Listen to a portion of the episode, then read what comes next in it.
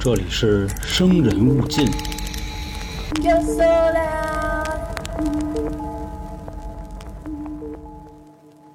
喜欢看香港电影的朋友一定对这个地方不陌生——九龙城寨。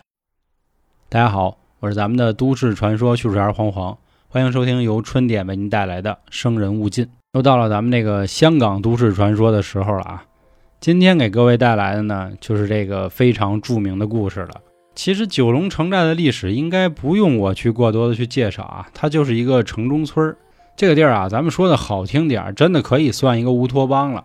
说难听点儿就是三不管地带。那这个地儿又发生过什么样的故事呢？那且听我娓娓道来。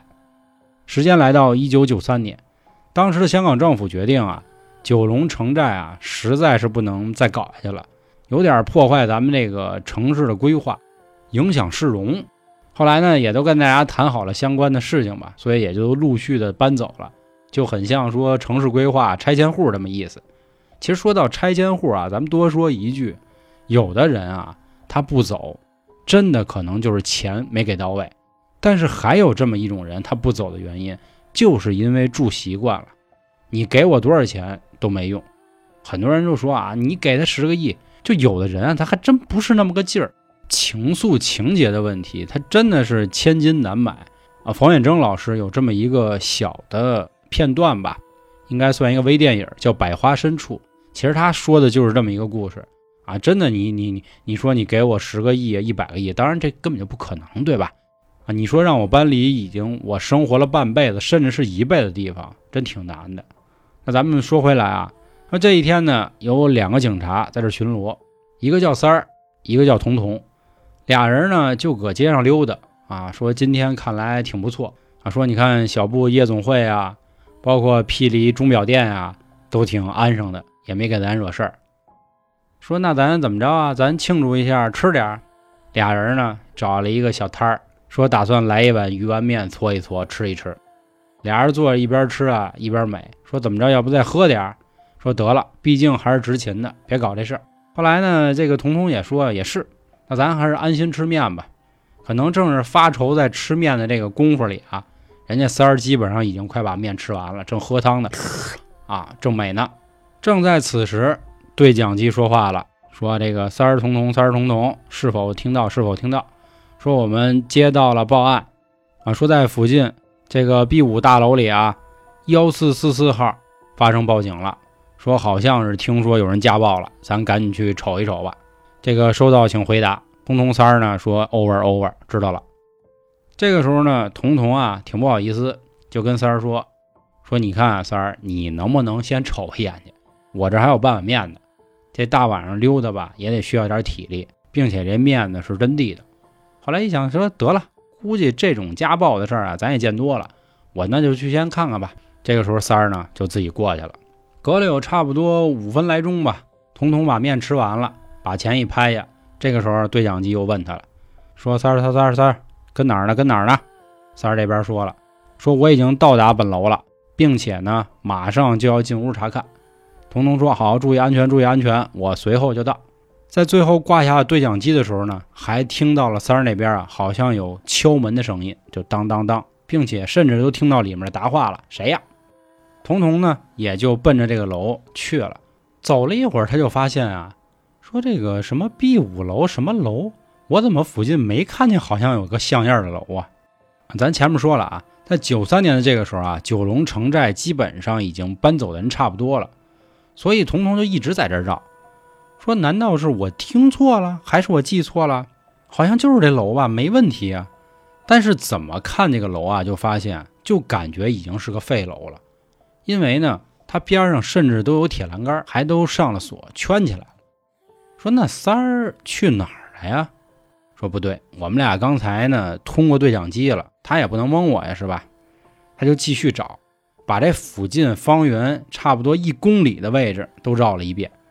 这个时候，他又拿起对讲机就开始问了：“三儿，三儿，三儿，三儿，你跟哪儿呢？”可是对讲机的那一头呢，已经没有人回答他了。这个时候，他害怕了。童童说：“今天晚上相安无事，难不成说是有鬼出没？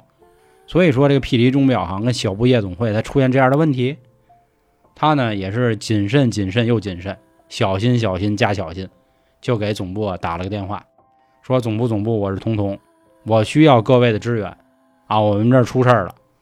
这个时候呢，指挥中心把电话就转到了当地的派出所啊，说你好高长官啊，你们这个片区的三儿呢跟彤彤好像出点问题，你要不瞅瞅？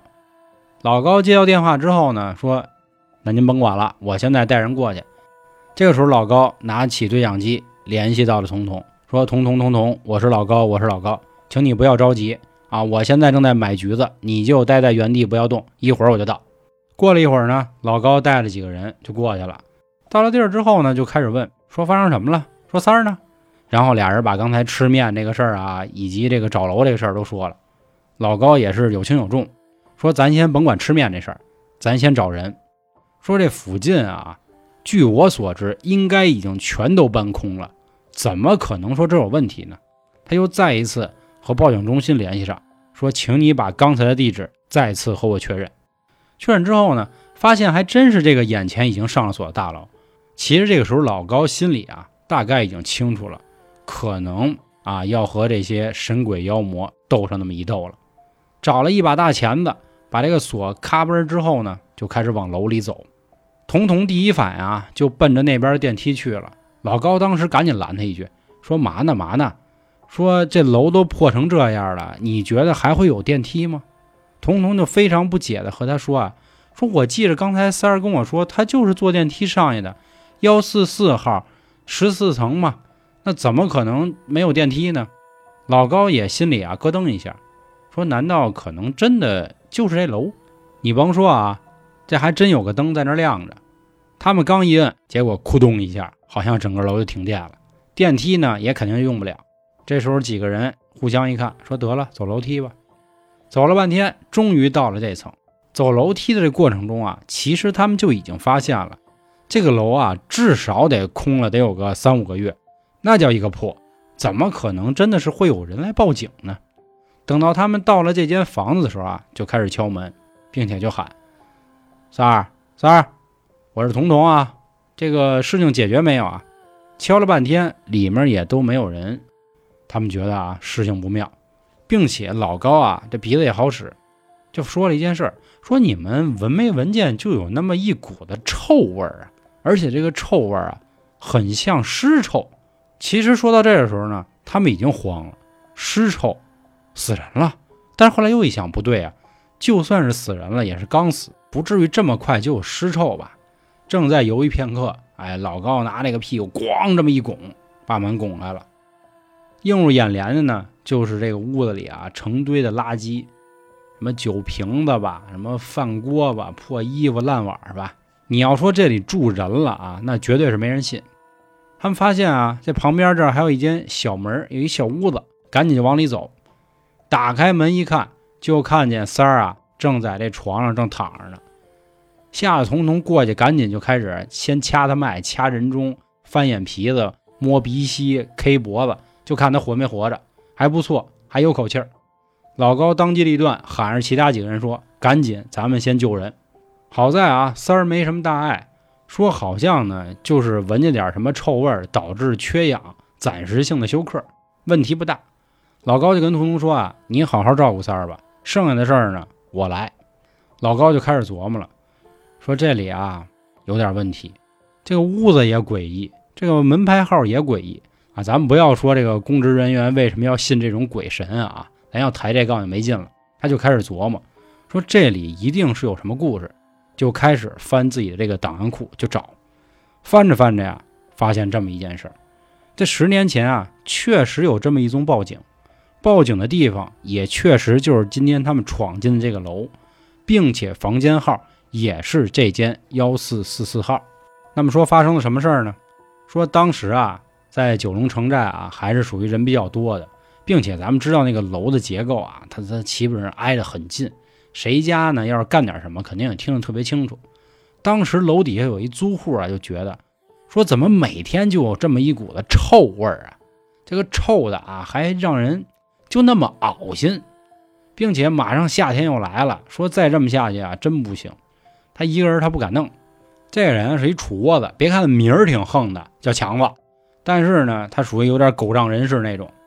他呢就跟其他邻居啊就撺掇人家说：“哎哎哎，说你闻见那个幺四四号家有味儿没有？说咱瞅瞅去吧。”后来那邻居说：“说你觉得有味儿，你过去呀，你找我干嘛？”说：“我这不是吧？我不敢吗？”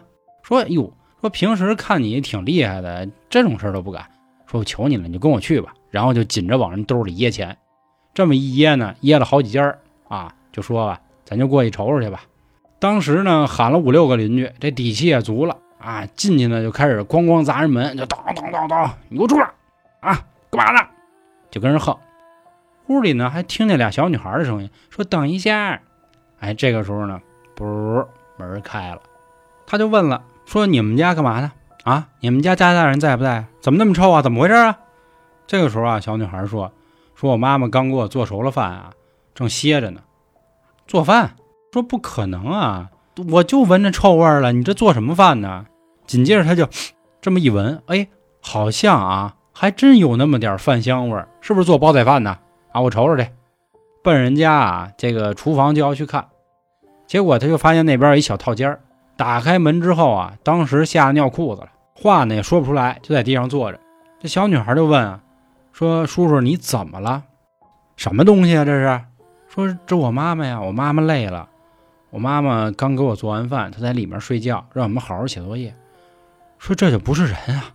啊，这不是一具死尸吗？这是这这哪跟哪啊？连滚带爬的就往门口撂走，喊那几个人。